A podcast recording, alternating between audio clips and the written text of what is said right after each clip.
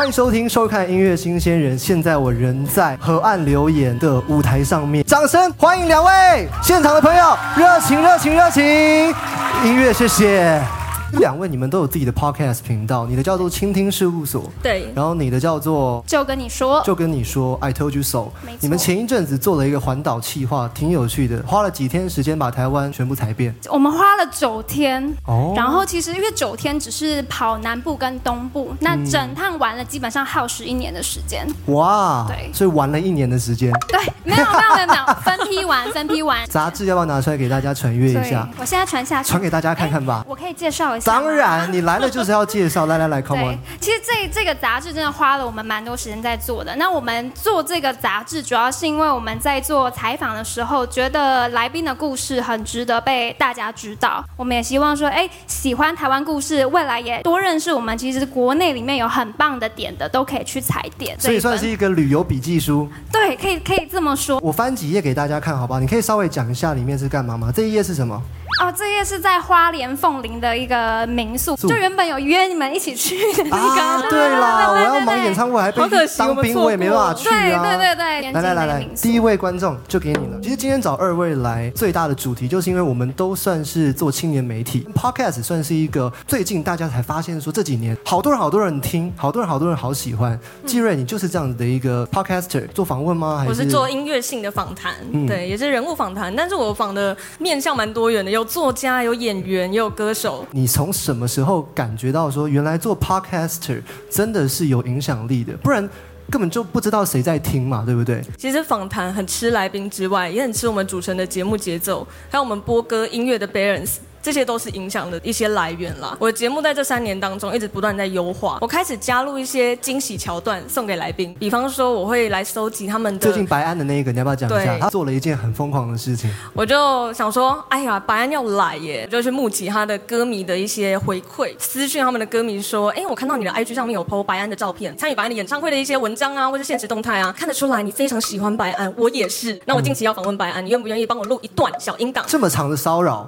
对，非常长。我希望他们给我一些感动。录音这样子。对。然后你把所有粉丝汇集，然后放给白安听。对。但是因为募集太多了，所以我只能数量有限为止，不然我的节目会整集都是60分钟白安歌迷回馈。刚刚讲这一切都是基于我们热爱音乐、热爱电台、热爱说话才完成，但是也要有前辈引领，对不对？没错。在现场有两位我们的大前辈，谢谢妮可姐跟二麻姐，他们是我电台的老师，赋予我们现在在舞台上的能力。宜晨刚刚在旁边听了他分享之后，你自己有没有什么想要说的？你什么时候感觉到自己做 podcast 是真的有影响力，而不是投到水里面就不见了？这个我想要分2个层面来回答，一个是影响自己，自己要被自己感动，你才有办法持续的做下去。所以有一部分是疗愈你自己。对。你说另外一个层面呢？另外一个层面真的就是别人会影响我，比方说我听众就跟我说，我现在早上每天都听你的 podcast， 然后他让我整天心情都非常好。哇！我就觉得天哪，我就是他的早晨闹钟，而且那个闹钟是很温和的闹钟。这个称赞超好的，我们都是被说听着睡觉的。听着睡觉到底是不是称赞啊？对我而言，我觉得什么时候感觉到我自己有影响力？不少人知道，就是其实我除了做媒体工作之外，我也是一个补教老师。5月的时候我发了专辑，那一天我也是印了一张卡片，像你们手上拿到一样的，我就一个一个送给这些孩子。有一个孩子拿到的时候，他双手拿过来之后呢，他就很开心的看着说：“我的老师未来会是一个明星。”哇，这句话让我好有压力哦。也许我可能就发一张唱片，但是他看到一个老师不只是一位老师，他也是一个实现梦想的歌手，这是我很有启发、很 touching 的一部分。最后一个问题哦，有没有在这个媒体的行业当中印象深刻的一个工作经验？有趣的、动人的，或者是难忘的？谁要先说？我自己如果是刚延续刚白安的这个，我觉得我在跟他对谈的过程当中，我这样看着他跟他对话，我就觉得这个当下这个空间超级不可思议的。因为我回想到他2012年的时候，我发了第一张专辑《麦田捕手》，当年我也12岁，我没有想过10年后我可以跟他对谈。哇哦！对，这一点让我非常感动是，原来我在国中的时候，我在走廊上一直唱着是什么让我遇见这样的你，还真的让我遇见了这样的他。所以我觉得这一点是让我蛮感动的。喂，你要唱嘞！哇！是什么让我遇见这样的你？哇！是什么让我不再怀疑自己。我让最高音也都让他唱。我们没有塞好说要唱这一段，我随便讲讲而已。好，所以白安的事情是让你印象深刻。那如果此时此刻的话，我相信现在这个当下，绝对是我近期最大的成就。谢谢。谢谢你愿意来当我的嘉宾。好，另外一位怡辰，我先 echo 一下，我也很开心你这次邀我当嘉宾。Really？ 真的？真的，真的非常感谢你。好，很显然两位都不是被迫，是真的很自愿来的哦。对。印象深刻的事情，媒体工作当中。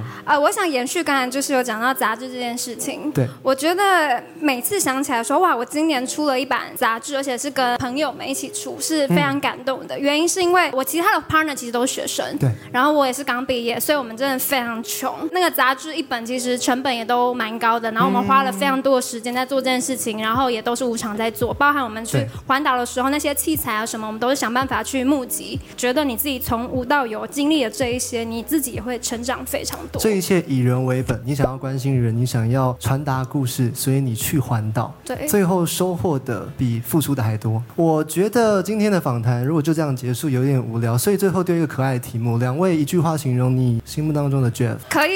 我最近先讲一个，我最近听到我朋友说我是百变怪，听说是宝可梦里面的一种会变来变去的东西。他说你头发每天不同颜色，然后现在又没头发，那你觉得呢？纪瑞先好了。那我觉得我看过不同面向你，乐观的、挫折的、开心的、幽默的，各个面向的你。所以如果真的要有一句话来形容你的话，我会说 Jeff 是一个不可能用一句话来形容的丰富的人。哇！哇，这种答案让我很难去回话。你知道身为一个主持人，我考倒主持人了，有没有看到？只能说现场版你的头发很好看，谢谢。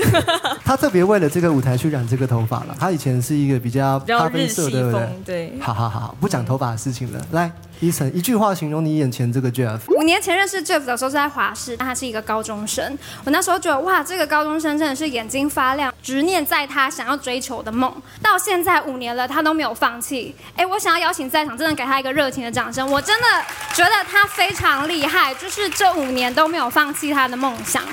所以我一直在想说该怎么去形容他。Yes. 我想到的物种就是斗牛。可是呢，要听我讲，我觉得 Jeff 是有方向的，他会看清楚前面是什么颜色，所以我会说他是变种的斗牛。不能说是斗牛，但是其实是一个蛮勇往直前的，勇往直前，而且会勇于去冒险。对，就像在演唱会当中安插了一个 podcast 录制的桥段，也是莫名其妙。哎，今天这一场是会放到 YouTube 上面的，而且是会成为我一个 podcast 节目，所以大家你们都在里面，大家可以听回放，非常非常荣幸的一件事情。最后感谢两位，感谢纪瑞，感谢怡辰，谢谢大家。